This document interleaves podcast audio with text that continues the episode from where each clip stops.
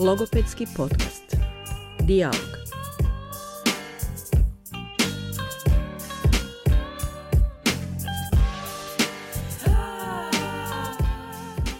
Sigurno primjećujete da današnja epizoda ima posebnu uvodnu špicu. Slušali ste isječak iz stvari koja se zove Nekad prije. A o tome kako je to bilo nekad prije, ali i o brojnim drugim temama, govorit će sam autor pjesme i naš današnji gost, Mija Tomić ili umjetnički. Zio Kalifata. U, moćno. pa Mija Zio, dobrodošao u Dijalog. Hvala na pozivu. Iznimno mi je drago što se naš podcast može pohvaliti ovako zanimljivim gostima već u našim samim prvim epizodama. Jel nam se možeš možda kratko predstaviti našim slušateljima?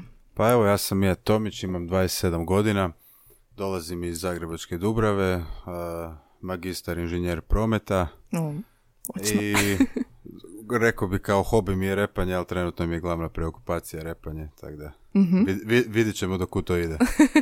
I kako je to sve započelo? Gdje je krenula ta tvoja neka ljubav prema repu?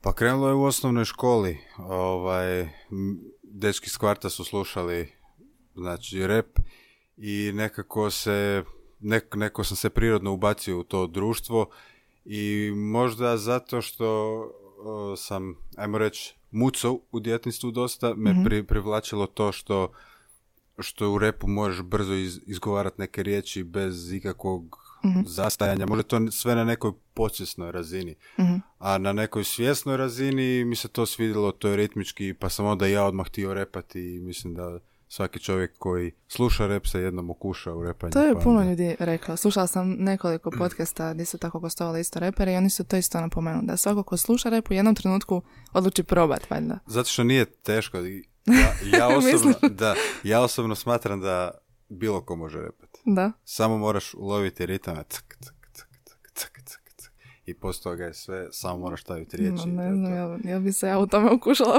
A to je sve volja. Kako bi to izgledalo? Sve, sve je volja na kraju dana.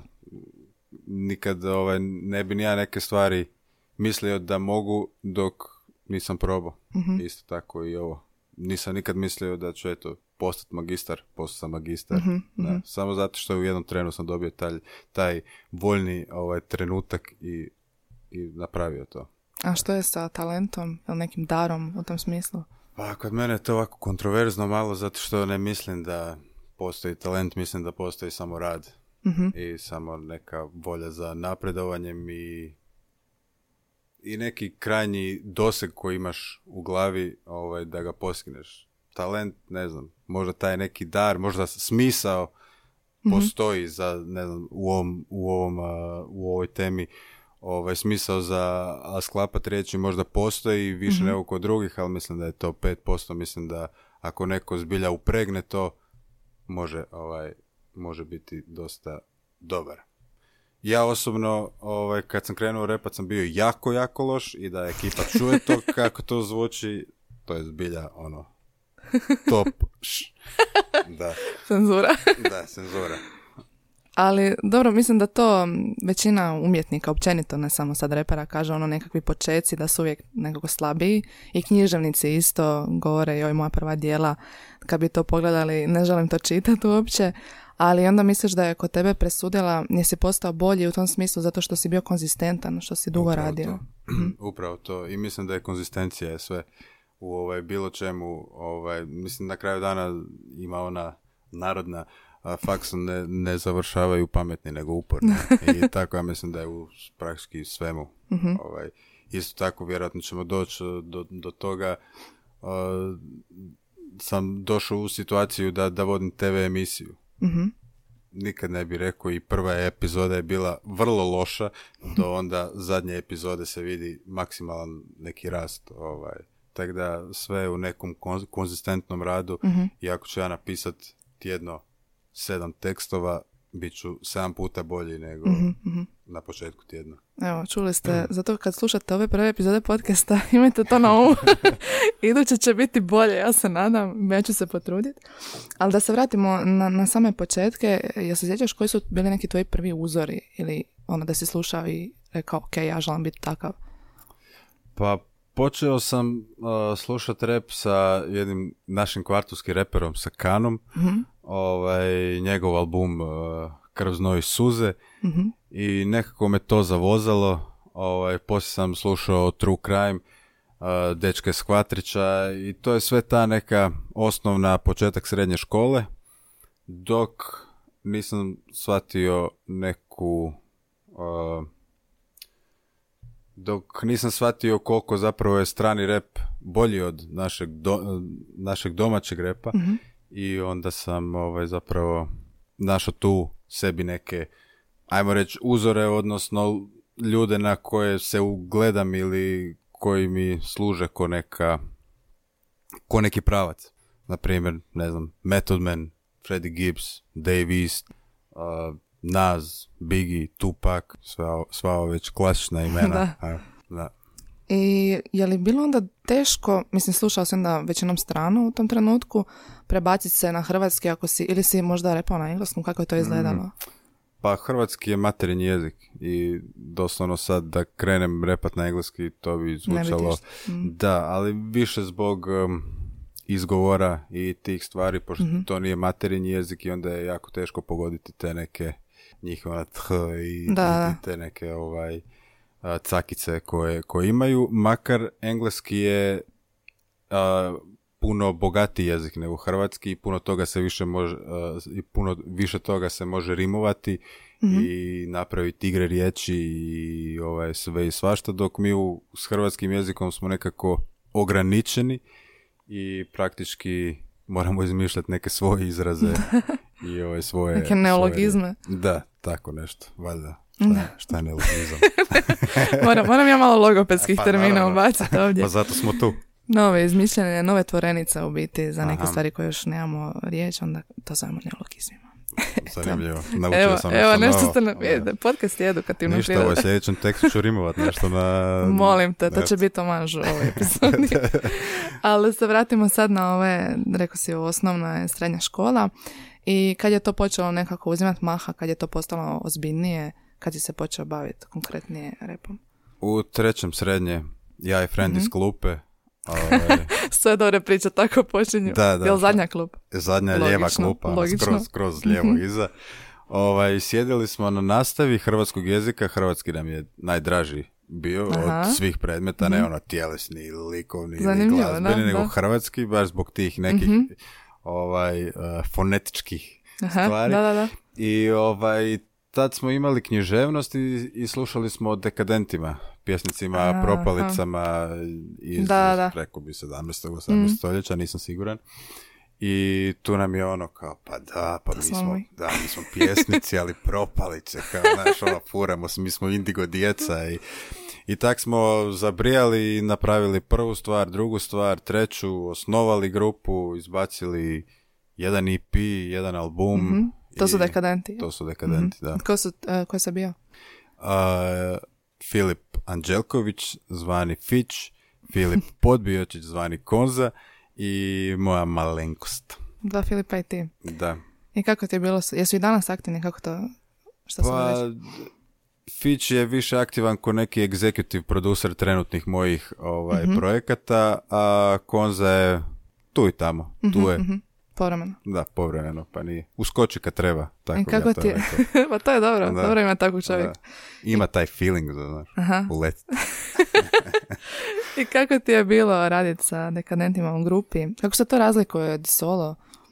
A, zato što imaš tri mišljenja, a ne jedno. Mm, to Tri može mišljenja, biti da. dobro ili loše. Pa evo, pa zato smo trenutno na nekoj pauzi. We're on a break. Da, baš tako, ono svako ra- razmatra svoje mogućnosti. ovaj, da, tako da, mislim, ima to neke svoje čari, jer eh, možda je slušatelju zanimljivo slušati tri vokala, tri različita stila, ali definitivno u samom procesu rađenja muzike je poprilično teže. Zato što ja dođem sa nekim tekstom, ovaj mi kaže to ne valja ništa, a ja baš mislim da je dobar i onda ono, Da. malo ego, malo ovo, malo ono i nije to lako, tako da sve ove grupe kaj viđate po televizijama i to sve i ove legendarne grupe, to je mukotrpne ovaj, puno rada, da. borbe sa razno raznim osobnostima da bi to sve bilo, bio jedan ono, pakt i paket. I poslije onda krenuo si solo ili si paralelno nešto radio? Pa radio sam ja i paralelno, izbacio sam jedan EP dok su dekadenti bili dosta aktivni, ali kako smo onda malo se razišli u nekim pogledima, tako mhm. sam ja rekao, ma sad ću ja solo radit. I ovaj, unazad dvije, tri godine ovaj, radim baš solo solo i evo neke stvari su se pokrenule. Vidjet ćemo do kuće to, do kuće to ići zapravo. Evo, spomenula sam baš u uvodu nekad prije, to je bio veliki single i jel nam možeš možda reći kako je to bilo nekad prije? Mislim, što ti misliš hmm. recimo o trenutnoj poziciji hip-hop rap scene u Hrvatskoj? Pa ta stvar nekad prije nije isključivo hip-hopu kao kak je bio nekad prije, nego cijelom tom nekom osjećaju nekad prije. Ja sam mm 95. godište i sjećam se tih možda kraja 90. i početka 2000. i neko imam dojam da je bilo drugčije. To je sve sve je bilo stalno na ulicama, sve je bilo vani, sve je bilo drito u lice, sve je bilo mm vrlo jednostavno i zapravo kak je ono cijela ljudska civilizacija odrasla i ne odrasla nego ovaj evoluirala. A onda, i onda sam to nekako uspoređivao sa, ajmo reći, danas, gdje je sve to digitalno, brzo, spominju se u negativnim kontekstima, pa onda poslije traže sliku sa tim istima. Mm i ovaj, tak, tak neke ove stvari. A što se tiče hip-hopa, nekad prije i danas, danas imaš ko što je nekad bio rock, mislim ima i danas roka, ali nije više ovaj, u, nekom, u nekom punom sjaju, pa je onda tu bio metal rock, punk rock, pop rock, soft rock, hard rock, tako danas u hip hopu imaš boom bap, drill, trap, razno razne te neke pravce koji, evo, gore, koji trenutno gore i koji mm pune tvornice i koje pune bočarske domove. I to je, mislim da je to pozitivna stvar za hip hop općenito da, da imamo priliku ovaj doći na, na neka na neka šira, šira ovaj, mjesta, jer kad vratim film prije tipa deseta godina, ne bi rekao da, nikad ne bi rekao da je ovo danas moguće. Mm. Ali nekako također mislim da se suština i ta lirikalnost u hip-hopu jako izgubila, danas je sve banger, danas je sve beat, danas je sve mm ritam, danas je sve neki Ovaj... Misliš da se u tom pogledu razvodnilo onda? Pa razvodnilo se sad, da li je to dobro ili da li je to loše, ne znam. Mhm. Ja mogu reći da je loše, a, a pune se tvornice s tim, pa onda da. šta ja znam zapravo. A to ovisi i o tome što publika konzumira danas. Da, ali... A kako bi ti opisao onda svoje smjere, evo naveo si neke primjere, kako bi općenito opisao svoje neko stvaralaštvo? Meni je od uvijek bila lirika broj jedan. Ja sam mm od uvijek htio napisati dobru lajnu ili dobar bar ili dobar stih. Ovaj, tako da ovaj koji, koji sluša može promisliti o njemu da mu mogu tri različita značenja toga proći. Ja se uvijek na to palio. Ovaj, ali trenutno kako stvari stoje i dalje ganjam to i dalje želim lirički biti ovaj najbolji, ali isto tako moram zvuk vjerojatno malo prilagoditi 2022. Trećoj. Da, da razumijem. Jer, e, šta ja znam, nekad prije stvar ima ona taj neki radijski potencijal, ovo ono, ali opet mislim da može to bolje, da može to čvršće i da može to... Da. A kako izgleda to kad, e, kad se uhvatiš pisanja? Općenito taj cijeli proces, je li prvo dobiješ bit, ili pišeš, ili ideš freestylat? Kako kad. Kako kad, ali volim uh, to kažu da kao kreativci ne bi trebali tako raditi, ali to nema pravila. Ja osobno volim imati, reći si, karikiram u četvrtak, popodne, što raditi. I onda mm napravim sve stvari koje moram da u četvrtak popodne to ovaj... Imaš to vrijeme. Da, mhm. da imam to vrijeme. Onda većinom tu ne bude neki bit prema kojem slažem flow, prema kojem slažem riječi ovaj, nekad čisto ono, voziš se tramvajem ili si na semaforu pa ti padnu neke dvije, tri linije pa zapišeš to, a najgore je kad ti padnu tako te dvije, tri linije i uvijek ti se čine genijalne, ali ih zaboraviš. to mi se desilo vjerojatno 200 puta. Treba, treba zapisati ovo. Katastrofa, da. da. A jel ti se desi nekad da imaš nekakve blokade? Mislim, ali uvijek ide to glatko, ono, sad taj četvrtak sjedneš, jel ti nekad dođe, ajme, ništa mi ne dolazi. Da, makar to je isto triki dosta, zato što nekad mislim, joj, kakve gluposti pišem, ovo ništa ne valja. I onda se sutra pro, probudim i vidim, ps, vidi ovo, da ovo gori. Ili obrnuto. Da, da. A blokade najviše imam ljeti, jer je vruće i ne moram razmišljati. fjaka. I, I fjaka me dere i samo ležim i igram igrice i to je ono glavna preokupacija ljeti jer ljeti, ne znam, ne brem, to je ukleto doba. Da. Kad snimaš, jel onda imaš um, ono period pokušaj i pogreška ili ideš samo onako isprobat, baš kad si ono ispred mikrofona, kako to izgleda? imaš prvo te neke mic checkove koje mm ono da, da ti ovaj uštima mikrofon, da ga podesi tvom glasu, to su ti mhm. svi neki razni efektići koji, koji zapravo na svim stvarima ovaj, uvijek su ti neki, pa ti ovdje miče bas iz glasa, pa ili ga dodaje, mm ili visoke tonove, ili uvijek, uvijek nešto. Ali meni osobno, ja kad dođem u studio, uvijek su mi prva dva, tri tejka najbolja, jer nekako sam valjda najnabrijaniji mm i, i glas mi ne ode toliko, jer ono, dok, dok ti repaš i stalno ponavljaš nešto, glas ti se troši, tako da nekako imam osjećaj da su mi uvijek prva dva, tri tejka najbolja i da je to to. Uh, evo, spomenuo si ti sam, ja sam isto tako kad sam se pripremila za epizodu malo čitala i slušala i naišla sam na podcast sa Kanom kojeg si spomenuo. Mm. I naravno u tom dijelu me najviše zainteresira ovaj dio gdje govoriš o svom iskustvu sa mucanjem. Pa me zanima nekako kako je ta priča s mucanjem počela, koje se neke tvoje neranije uspomene, to ne uspomene, sjećanje na, na mucanje. Pa rekao bi 4-5 godina da, da je to nekako počelo. Zašto? Ne znam. Koja je tu neka trauma bila ili je to možda prirodno? Mhm. Zato što poslije kad sam ja već, ajmo reći, ušao u neke 13. 14. godinu, možda manje, ovaj, imam brata mlađeg, 7 godina, koji je isto počeo mucati. Sad, da li on tu kopirao mene ili je to nešto nama urođeno mm ili ne, to stvarno ne znam. Ali tak je to negdje prije osnovne škole kod mene krenulo. I kako je to izgledalo? Kako je zvučalo? Pretpostavljam loše.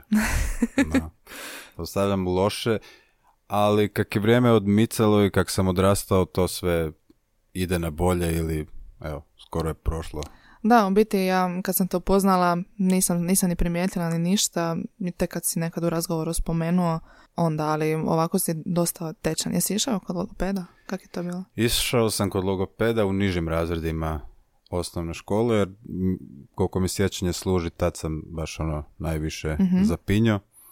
I većinom su to bila neka čitanja iz čitanke i tako neke stvari, ali onda kad sam išao tako kod par tih logopeda, sam došao kod jedne gospođe, ne mogu sad sjetiti imena, koja je imala jednu zanimljivu tehniku, a to je na primjer da a, tiše kažem prvo slovo mhm. neke riječi. Znači, mhm. ako je ovo klupa, ja bih rekao klupa. Aha. stol, stol. I sad kao, ono, zvuči glupo i to sve, ali mi smo to konstantno radili i meni se naglo stanje... Po, da. Mhm. I sad, ovaj, nikad mi to nije bilo jasno i onda sam ja tako mogu to i doma praški tom tehnikom raditi. Da, da. I ovaj, evo, možda je to isto pomoglo. Pa sigurno, da. A jesi imao u školi logopeda ili? Ne, nismo ne. imali logopeda, mm. imali smo ono defektologe, pedagoge i sve mm to, ali baš logopeda nikako. Je li bilo nekakvih problema onda u školi s obzirom na to mucanje? Ne znam, je li te bilo recimo strah usmenih izlaganja? Da i ne. Mhm. Zato što sam shvatio da to mi može biti i to mi može ubiti i pomoć. mm Jer e, onda profesori imaju više razumijevanja za tebe u, tim usmenim ovaj, ispitivanjima. Evo sad neki svježi primjer s faksa di e, nisam znao ništa, znao sam neke stvari i ovaj, profesor mi ispitao, ja sam sav ono, kad uđem u paniku, onda znam, baš ga onda derem ovaj, mucanje.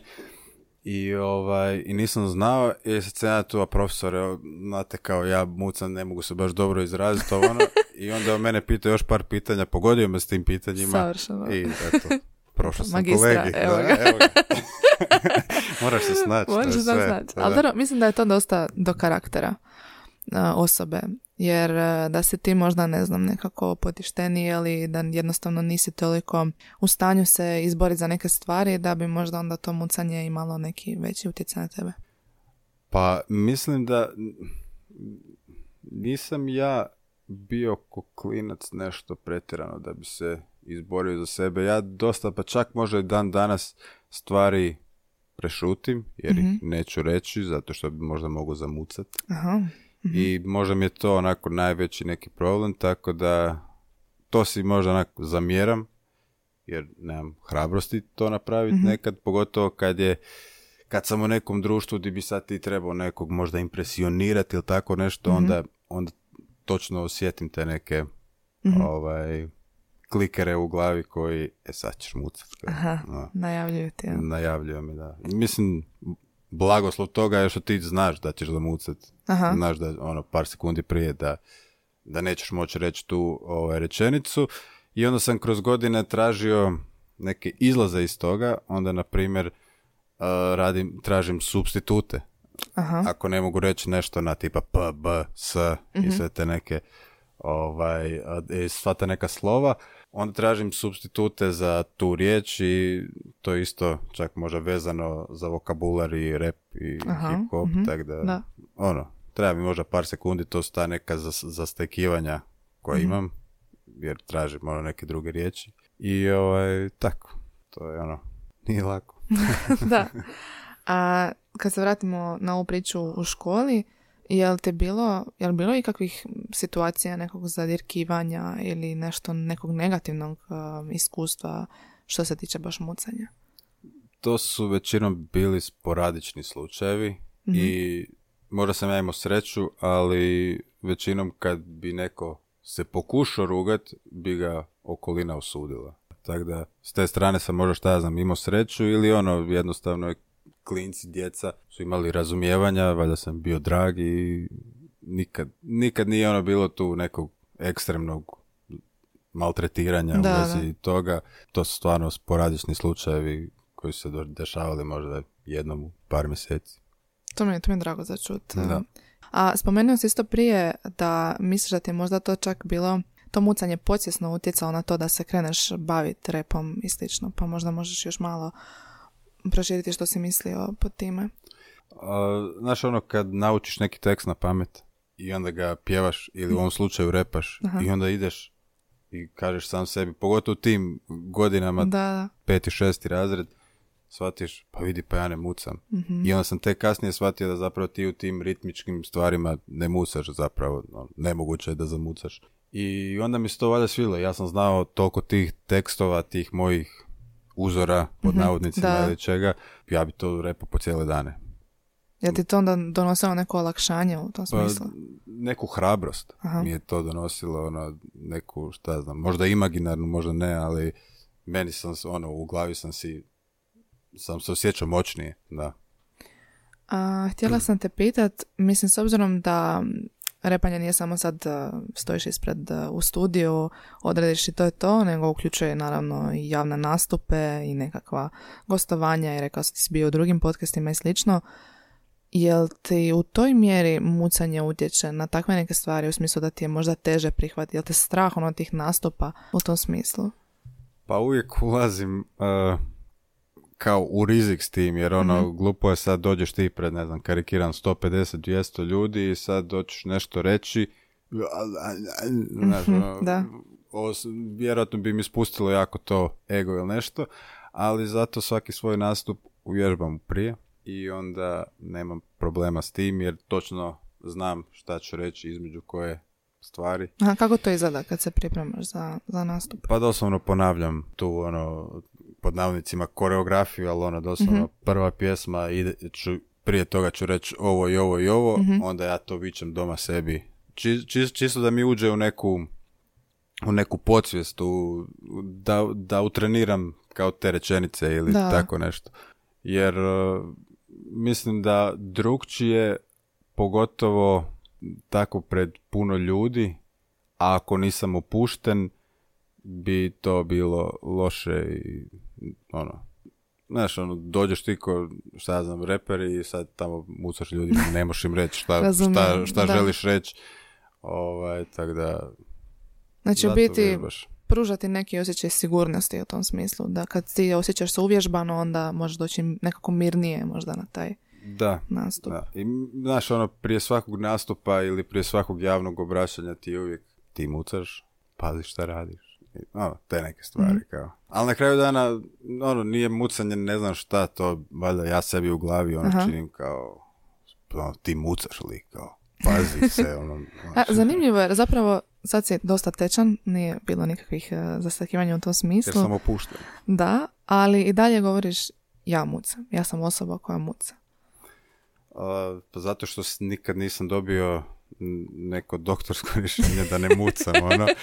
I mislim, zato što znam da meni je sad ono u redu, ja sad osjećam Aha. ovdje opušteno i to sve, ali evo, možemo otići gore i sad ja moram odgovarat nešto što zbilja ne znam i ovaj, što moram nešto brzo, na brzinu, pod stresom. Da, Svi znači bez obzira na, na koliko dugo imaš periode tečnosti, kad se opet javlja mucanje, onda te podsjeti na neki način da, da je mucanje tu. Mislim, jel to, jel sad to prihvaćaš kao dio sebe ili kako gledaš na to mucanje? Pa gledam da je iz godine u godinu to sve bolje i bolje. Mhm. Da i čak te neke stvari koje su mi prije par godina sam i doživljavao kao neku stresnu situaciju, više ih više ne doživljavam, jer to je, ja mislim, posljedica odrastanja, posljedica Mhm. starenja, dozrijevanja i toga svega i jednostavno neke stvari koje si ko adolescent gledao ono kao u danas mi je me tako Da. da, da, tako da mislim da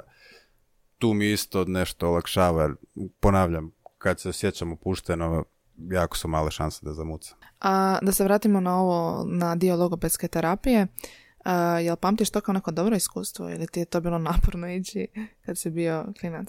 Sjećaš li se to uopće, taj dio? Sjećam se da onako malo, u- malo mutnije, ali bilo mi je dobro ići tamo. Nije to, radili smo jedan na jedan, bile su to neke te razne ono forice ko tipa s tim tihim prvim slovom. Onda smo, na primjer, se, se snimali na, na kazetu pa da se čujem kako pričam Mhm, mhm. ono, to su mi bile neke za- zanimljive situacije. Bilo je ti logopeda, znaš, koji dođu pa sad ti čitaš i čitaš i čitaš i ne vidiš smisao. ne vidim smisao, Mm. ono, to radim i u školi, čitam i čitam, znaš, ono, Da. kod klinac tražiš neku zabavu u svemu, a ako sam čitaš, onda to nije zabava neka. Naravno, da. Evo, pričali smo o singlu nekad prije i što onda poslije izašlo? Kako je dalje išlo? A, single nekad prije je dio 35-ice 2 EP-a Mhm. od sedam stvari. To je ono nastalo u koroni. Koliko svako sve što je nastalo u 2020. je nastalo u koroni. koroni. Da. Ovaj, o, to mi je možda čak ono najkompletniji moj projekt Mhm. koji baš ima neku glavu i rep i kad ga slušaš od početka do kraja zbilja teče, Mhm. a to je vrlo teško postići u tim projektima. Ovaj, I tu sam izbacio tri spota od tih sedam stvari, nekad prije, Mama Kvart i Fasade. Ok je prošlo, ovaj, došao sam do neke šire publike, a, ti neki singlovi su otvorili neka daljna vrata i najnedavniji je algoritam EP od tri stvari, to je čisto tako da ostanem relevantan, pošto danas sve se brzo zaboravlja, sve brzo prolazi. i- Baš sam htjela reći ovo kad si spomenuo albumi kako ima glavu i rep kako se sluša od početka do kraja i mislim ja imam općenito dojam, općenito u glazbi da danas se izbacuju samo singlice i da nitko zapravo više ne sluša albume nego da ono po dvije, tri pjesmice izolirano onda to nekako gubi taj cijeli smisao. Ne znam šta ti misliš o tome. Ja Je li slušam... tako i u repu ili kakva je situacija? Ja sam odrasao na, mislim, od, odrasao, ja sam shvatio rap a, kroz albume, znači ja kad slušam glazbu, ja slušam album, ja ne slušam random pjesme, vrlo rijetko, to samo ono možda nekad kad radim neke stvari, pa onda nemam vremena si naći neki album, pa u pozadini ide samo ono YouTube autoplay, ali m, mislim da, mislim, sva glazba je, je u albumima. Sva, sva ta singlica o kojoj pričaš 90% njih je na albumu. Dio albuma. Da, Mm. dio albuma, samo ti albumi se više ne, ne pridodaje im se taj značaj kojim se pridodavao prije 10 godina ili 20, ali opet uh, kad onda pogledaš neke glazbenike poput Kendrick Lamara, poput Jay-Z-a, poput uh, takvih, uh, to su artisti, svi ćemo reći za njih, to su genijalci. Ali niko od njih ne radi single stvari, svi oni rade albume i gdje ti zapravo ako hoćeš slušat umjetnost, ti ćeš slušat album, nećeš. Singlice su za prolazni hype, tako nešto bi ja to rekao. Ovaj, jer nemaju oni neku, šta znam, dugovječnost, jer bit će taj single i onda će izaći sljedeći single i onda samo single na single. Da li ima to glavu i rep ili samo izbacuješ pjesme iz zezancije? Ja to, mislim, ne znam, meni muzika nije zezancija. Ja se palim na albume i volim da album ima glavu i rep, da je kohezivan, da ima koncept, da, da se točno osjeti uh, ta neka priča, taj neki vibe kroz cijelu, jer on, ne mrem, ne mrem ja reći nešto u jednoj pjesmi. To mora ići kroz, kroz više ovaj, kroz više kanala i više stvari. A, jel sad radiš na nešem? Čime se baviš? Da, trenutno radim album za Croatia Records. Nekad prije je ono, to ih je osvojilo. Aha. To ih je osvojilo i odmah su zvali i ponudili, ponudili ugovor da napravim sljedeću ploču za njih i radim trenutno na tome, na albumu koji bi baš trebao biti album ovaj, od A do Ž koji bi trebao biti praktički kruna moje karijere, onaj, onaj prvi klasik album, Aha. znaš, onda koliko god ti, je, ti albuma izbaciš poslije, uvijek je taj prvi album koji je klasik i kojeg će svi sjećat. Ja se nadam da će to biti tako. Je li i da- pritisak onda sad? Da to sad mora biti ono, savršeno. Pa pritisak je da, meni. Meni os- osobno u glavi, jer, znaš, ono, imam osjećaj da nikog ne briga to, jer, jer, jer to je trenutno samo moj problem, niko ni ne zna to. Mislim, znaju ono kao sad nešto ti tamo radiš, ali jednostavno ja gledam na toj način da mi je ovo zadnji vlak, U kom smislu? pa ne želim se uloviti u 30 i nekoj da, da ono i dalje pokušavam to i ono, da postanem frustriran jer ne ide ili će ići ili neće ići, to je tako. Ja znam da, da mogu i znam da ima tu prostora, samo mi fale pravi suradnici i kad bi to došlo, ja mislim da, da bi ovaj hit album bio zagarantiran. A sad kad govoriš o tom pritisku, mislim, očekujem nekakav onda veliki stres, jel onda ti to možda pogoršava mucanje u tom smislu? Ako sad, eh, ne znam, jel, jel ti stresno to sve kad pričaš o tome? Pa nije kad pričam, u redu mi je pričati o tome, ali mi je stresno kad si u svojim mislima s tim, jer ono, ponavljam, možda ja sam sebi radim neki veliki stres i pritisak toga, možda to uopće nije bitno. Mislim, šta je na kraju dana danas bitno, ništa. ovaj, ali htio bi to i, i ovaj, želim to i mislim da mogu to, možda zato, možda zato što se ne želim pomiriti sa nekim drugim životnim stvarima, da, nego baš isključivo ovaj, želim ovo jer tu se vidim. Jel onda kad, eh, ako sad snimaš neke stvari ili slično, imaš to u posjesti, jel ti se zbog toga možda javlja neke netečnosti u smislu mucanja ili slično? U smislu da ti to sve nekako pogoršava ili ti je ok, zato što ponavljam ono repaš pa onda nemaš nekih netečnosti? Nemam netočnosti. Ne mogu reći da mi kao taj sad specifični problem u ovom periodu života stvara mucanje. Mucanje se kod mene rađa u specifičnim situacijama. Znači da. u, u izoliranim situacijama. Ono kad najmanje očekujem i kad me nešto opere, onda, onda ovaj, to krene. Ne mogu reći da sad moje neko stresno razdoblje u životu općenito pogoršava mucanje nego samo neke izolirane, Izolirane situacije, situacije, da. incidenti. A znači zapravo to što je povezano sa glazbom, s tvojim stvaralaštvom, mucanje zapravo i ne utječe u tolikoj mjeri na to. Mm-mm. Osim tih, velim, ono, javnih nastupa i, i tih nekih Da, da. si- situacija di, di sad moraš doći pred određenu gomilu ljudi i biti im zabavan. Jer onda kužiš tu postoje te ono, znaš, neke stvari moraš reći brzo radi toga što kad ti neke stvari kažeš određenim tonom, određenom brzinom, one slušatelju ostanu u uhu. Sad ne pričam o muzici, mhm, nego ono čisto neko hajpanje na mikrofon i mhm. to. Ovaj, a nekad ne možeš reći to ili se uspaničiš i onda znaš, ono, čekaš da neko drugi ili znaš, ono, ovaj, tako da to je jedini ono, problem kod mucanja, ajmo reći, kod uh, repanja s mucanjem. Jer jako mi je to zanimljivo jer na početku smo pričali kako možda si i počeo se baviti glazbom repom zato što podsjesno možda ti olakšavalo mucanje u tom smislu te recitacije što si spominjao, a sad kad se baviš ti toliko više ni ne, ni ne utječe zapravo u toj mjeri. A možda me rep izlječio. Uh, evo, čuli ste, da. you heard it here first. Repajte. Probajte rep. Okužajte se u tome. Ali da, ja, jako zanimljivo. I htjela sam se, sad sam se sjetila kad si govorio za hrvatski zadnju klupu i to, um, jel ostale premete ti nisu ti bili toliko dragi ili si, zanima me točno ta poveznica između jezika i ono baratanje jezikom u repu. Jer si sam rekao kako ti je liričnost bitna, pa... Pa bilo je uvijek zanimljivo, uvijek, uh, mi smo onak, ja sam doslovno imao i svega dva ili tri u srednjoj školi, mm jedno je hrvatski bio četiri. Aha. Tako da, ono, i, i, i, naučio sam i čitati lektire i, mm i ove sve te stvari koje ono neki lik iz zadnje klupe ne bi trebao raditi, Hr, uh, za, za hrvatski smo sve radili i onda kad, kad smo imali ovaj, tu po, poeziju na, na satu pa onda naš čitamo pa onda uh, treba to sad uh, to preneseno značenje treba reći nas, nas dvojica u zadnjoj klupi stalno ovo znači ovo, ovo ovako, onako i onda ova je sva oduševljena. A, je bilo prepoznato onda. ne razumiješ. Uh, pa je, ovaj, profesorica iz Hrvatska, iz Hrvatskog me zvala Leone iz ovog, iz, ko, ko, iz, iz uh, Glembaja, no? Da, tako da, eto. Bilo je prepoznato. Bilo je prepoznato. Da.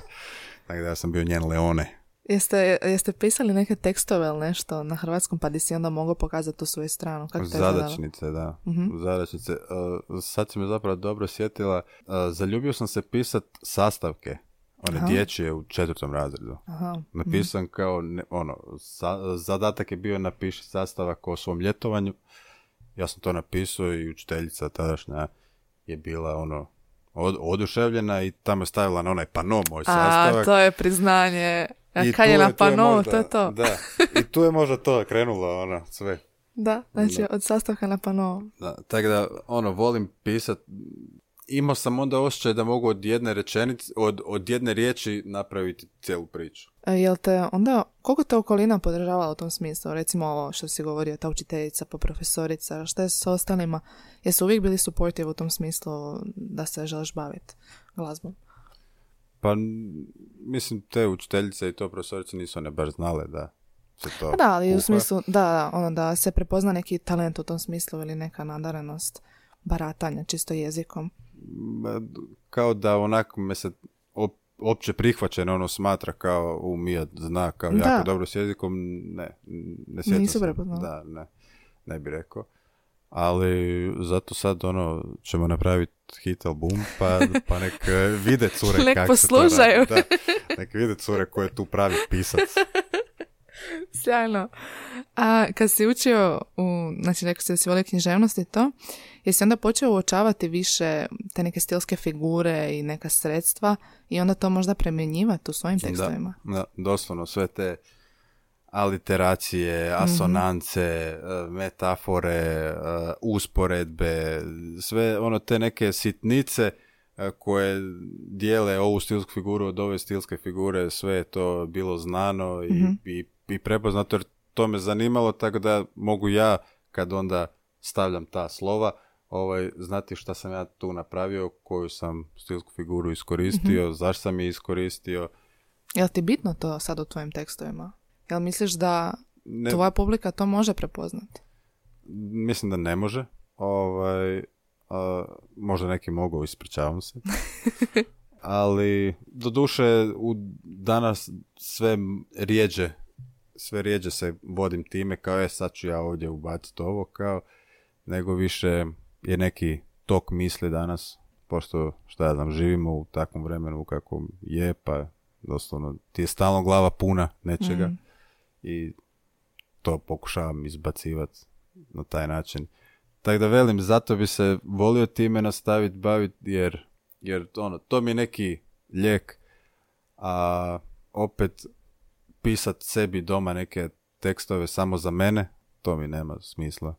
Ipak mora biti nešto. Mora biti za nekoga, mora neko to čuti, jer ovak, ah, reperi inače stalno lažu da oni rade svoju muziku za sebe, ali ako radiš muziku za sebe, onda piši to doma, nemoj ići u studio i snimiti to i, i bacat vani kao ekipa, nova stvar, ali ja to radim za sebe, ne radiš za sebe. Kužim. Da. Jel imaš neki feedback svoje publike? Jel ti se neko javio s nekim dojmovima ili nešto? Kakve su reakcije? Pa znaš šta, uh, imam dosta random tih feedbacka kad ono ne očekujem, onda neko, ono, kakva stvar, ovo ti je, ovo, znaš, ovako, ne mogu reći da me ne prepoznaju ljudi, ne mora sad na nekoj svakodnevnoj bazi, ali ono, dosta često, pa evo ovo zadnje kad smo bili na ovaj kavi isto, to je, to je da, neka random situacija gdje ovaj viče, e, Dangladeš, gdje si Dangladeš, gledam te svaki dan, znaš, te, te fore.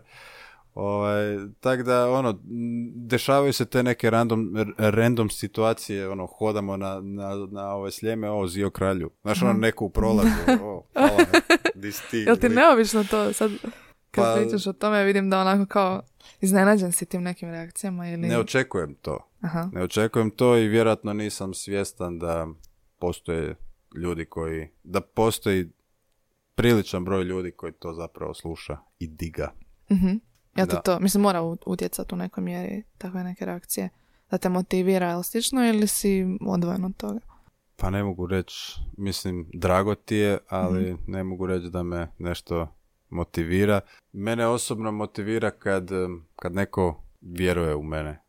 Aha. Kad ti neko kaže, Buraz, omogućit ćemo ti ovo i ovo, ti samo napravi svoje, onda kad ja znam da sam ja na sigurnom, onda, onda je to moj posao, ja ću to napraviti. I on, mhm, tu mhm. sam motiviran. Ovako kad si razbaca na 900 strana, onda je to vrlo teško sve pokopčati i, i stalno kloneš duhom i, znaš, ono, kad si sam praktički. Da, da. ja sam praktički sam, fiće ono sa mnom, ali ovako, ono, znaš, ono, to su bila, kad sam potpisao taj ugovor, to su bila pusta obećanja, Buraz, radit ćemo ovako, radit ćemo onako, onda ti se smotiviraš, napraviš sve, ubiješ to, dođeš, snimiš, kipa se ne javlja. Mm. Da li je to, to loše, da li ne želiš raditi, da li ne možeš to raditi, ono, reci nešto. I, mhm. onda, I onda me tu ono ubije za sljedeća četiri mjeseca i šta ja radim, šta meni ovo treba, imam 27 godina, znaš, ono, mm to su neke te klasične. Dobro, kako se onda riješa tako neke situacije? Novim tekstovima. Nastavljaš pisati. Da. jer to je, to je jedino ono moguće. mm Jedino što mogu. I ono, tražiti solucije dalje i na kraju dana možda i jednog dana ću baš cijeniti cijeli ovaj taj proces. Cijeli ovaj proces, mm. baš to. I sad, eh, kad si spominjao ovo, kao gdje smo bili pa dolaze ljudi i pozdravljati slično, baš me zanima u kojoj mjeri misliš da te kvart oblikovao osobu koji si sad i profesionalno osobnom smislu, jer recimo, eh, evo, šaurat Angela, Angela je moja kolegica isto sudjeluje u ovom projektu i ona je isto iz Dubrave i onda sam je pitala, poslala sam... to je to. to je jako mi je zanimljiv taj local patriotism za Dubravu. I ona je rekla, joj, sluš, slušala smo zajedno taj podcast i kao, joj, tak mi je, tak mi je lijepo to slušat, kao baš me podsjeća na moje djetinstvo i ono, pronalazim se u tim nekim stvarima. ona Tako da, e, da, to je jako mi je zanimljivo ta, ta vaša povezanost u Dubravi, pa zanima me, evo, šta ti misliš? Nešto je u toj Dubravi, nešto neobjašnjivo. Mislim, ja vjerujem da su svi vezani za svoje kvartove, mm ali mi iz Dubrave se uvijek damo malo više tog šarma. Aha. I ovaj, uh, onak, nekak uh, odrasli smo među... Dub, uh, Dubrava je skup jako puno nacionalnih manjina. Aha. Ne znam, ono, ona klasična fora ne zovu Dubravu džabe olimpijskim selom, jer ono, svako je nešto drugo, razumiješ? Da. I onda koliko se god nekad čini da su ljudi iz Ubrave ono, kao ovakvi ili onakvi, mi zapravo svi se cijenimo, Hercegovci, mm. Bosance, znaš ono sve je to ovaj, nekak povezano i na kraju dana svi smo išli zajedno u te škole i viđali smo iste stvari, doslovno iste stvari sad da ne ulazim u neke detalje i to, ovaj, i to nas je sigurno oblikovalo. Mene osobno, ja sam prošao mnogih tih klasičnih kvartovskih stvari, možda malo i više, ovaj, ali uvijek sam volio promatrati to sve. Često sam sudjelovao, ali možda sam, možda sad ovako retroaktivno kad gledam, možda je bilo bolje da sam malo više promatrao nego sudjelovao. E, ovaj, da, tak da, ali, znaš, ono, najbolje se uči na svojoj koži, budale uče na svojoj koži. Na kraju dana ne bre mi biti žao, ali da, lokal patriotizam u Dubravi definitivno postoji i nešto je tu, Nešto nešto, nešto tamo nek- nešto je u zraku. Ono. Ali dosta, dosta repera ono, dolazi iz Dubrave, jel, jel, jel ti imaš osjećaj da se koncentrira neko, nekako na tom području? Pa, znaš šta, na Klaki, to je, to je naselje u Dubravi, ovaj, kao baš ono moj kvart. Da. zgrade, blokovi. Klaka reprezent. Klaka, Dubrava, klak. ovaj, a, znaš koliko repera ima? Mm. Znači ima toliko ovaj, repera, ne znam, od eh, Kan, Pendrek, ja, Farmacija, Grba, Otrov. Zašto? Mora biti nešto. Možda su te zgrade, možda je ono ti blokovi, ne znam, nešto je tu ono, Jel ima taj neki sense of community u tom smislu, ono, jel...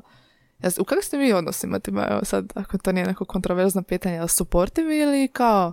pa mislim da to, ide kroz faze, Aha, da, mislim da to ide kroz faze, ono, uglavnom smo se svi ok, Mhm. da nekad surađujemo, nekad ne surađujemo, ja, ja bi volio da smo ono više svi ko, ko reperi iz Harlema, da to Aha. smo svi zajedno i da se to može ono baš napraviti kak spada i da smo stalno jedni kod drugih u spotovima, gostujemo ovo ono, ali ja mislim da kad bi svi imali više para u tome da bi na to došlo, a ovako je da. to i da ta ona ljudska te ljudske zavisti, gluposti, Da, da, ovo ono, da. znaš, a šta je sad, ovaj, ono, tu sam ja htio na tom, eh, na toj fasadi snimit spot, sad im je on snimio spot, znaš, ono, te neke Da. sitne, sitne duše, fore i to. mhm. Ali sigurno, znači, postoji nešto u Dubravi, nešto... Ja, Sigurno i, i uvijek ćemo stati ono jedan iz, i iza druga, makar smo se zakrvili dan prije, ali smo se onda vidjeli poslije na, na trešnjevci ovo ono Aha. i upali u probleme, ovaj će sigurno stati Aha. za mene. To je, to je tak. Jel misliš, uh, ono što si spomenuo, jednom- a znam da ima ono i, i, i u ovoj pjesmi kao gledaj me drugčije jer sam iz Dubrave, Da. jel postoje neke predrasude? Pored moj.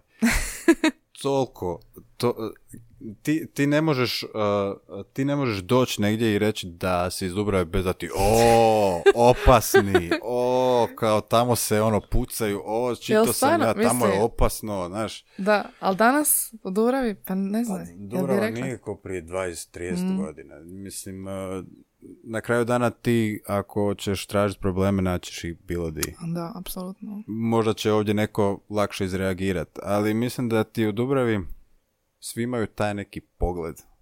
Aha. Ono, znaš, svi, op- svi opasno gledaju, svi su opasni likovi, svi Eto, ovo, Angela, ono. čula si. Da. Nemaš taka pogled. Jel ima? ima, ima. Eto vidiš, to je to, to je taj eye, eye of the tiger, znaš, ono iz Dubrave. Ovaj, tak da nešto, nešto sigurno je tu i, i doslovno bez obzira muško, žensko, pacifist ili ono najveći ratni lik, svi su, svi su nekako u tom koru jednako, jednako građani. No, to, zapravo držite se kao neka manjina kad pogledaš vi iz Dubrave. To što si rekao kad se nađe na Trešnjevci, onda više nije bitno. Mi volimo reći da smo ono republika. Aha, Država, pardon, da. pardon. tak, tak da ono kad prolaziš ravnice, kad prelaziš ovaj, Aha.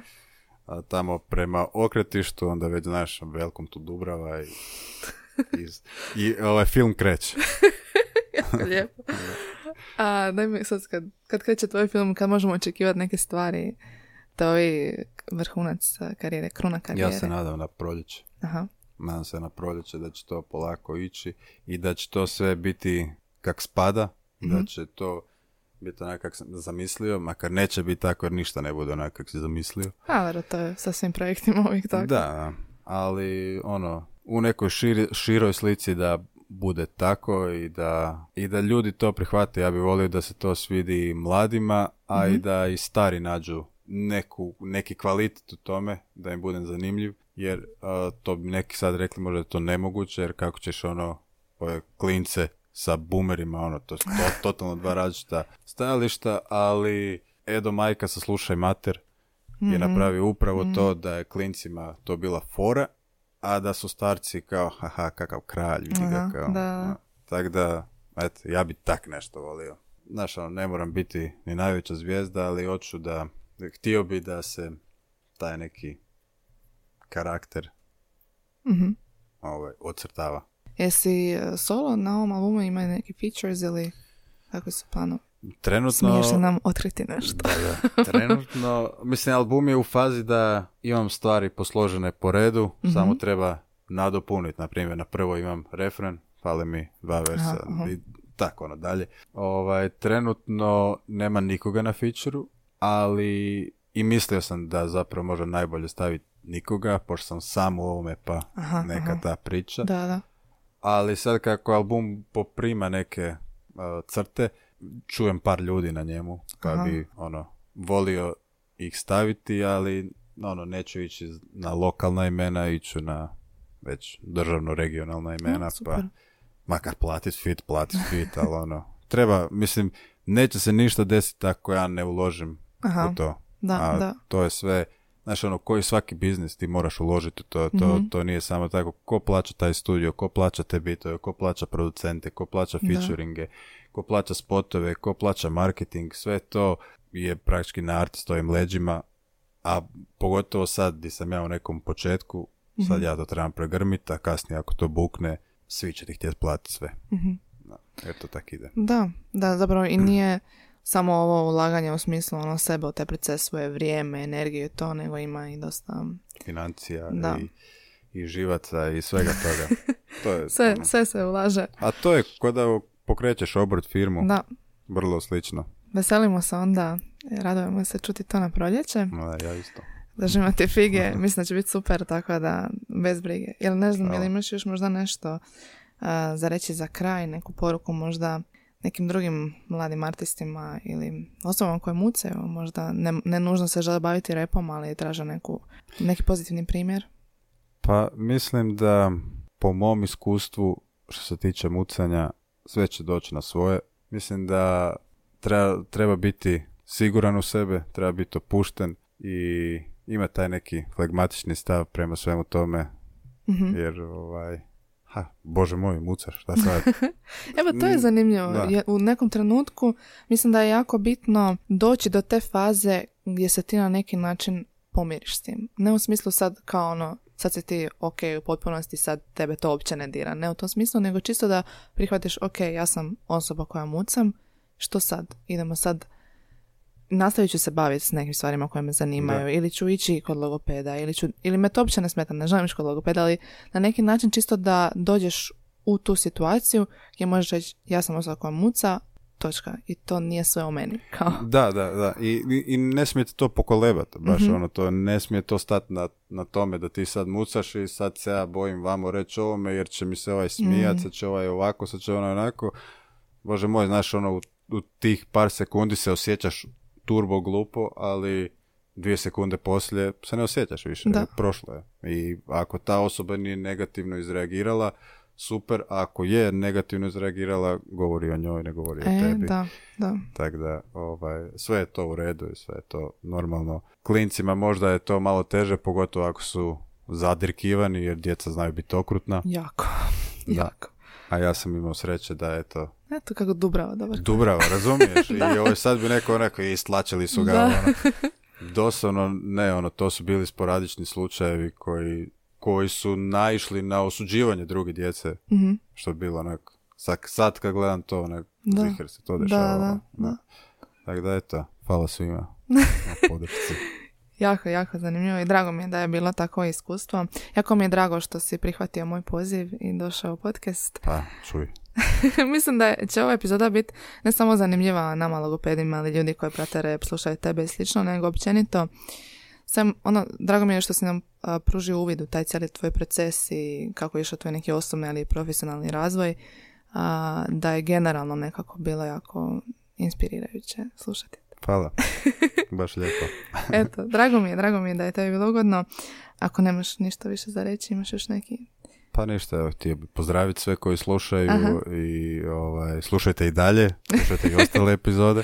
Biće bolje, čuli ste na početku da, kad se ispraksamo. sve ide s vremenom, tako i mucanje, tako i rep, tako i Podcast. rađenje podcasta. Tako da, radite i vi na sebi. E, to je dobra poruka za kraj. Ništa, evo, hvala našim slušateljima. Naravno, pišite nam, možete napisati na Instagramu, Facebooku, Gmail, možete i pismo poslati ako ste old school. Slobodno, primit ćemo sve kritike i pohvale obje ručke, jer onda možemo se evo, improvat, biti bolji. Tako I to je to, slušali ste epizodu Dijaloga. Yeah.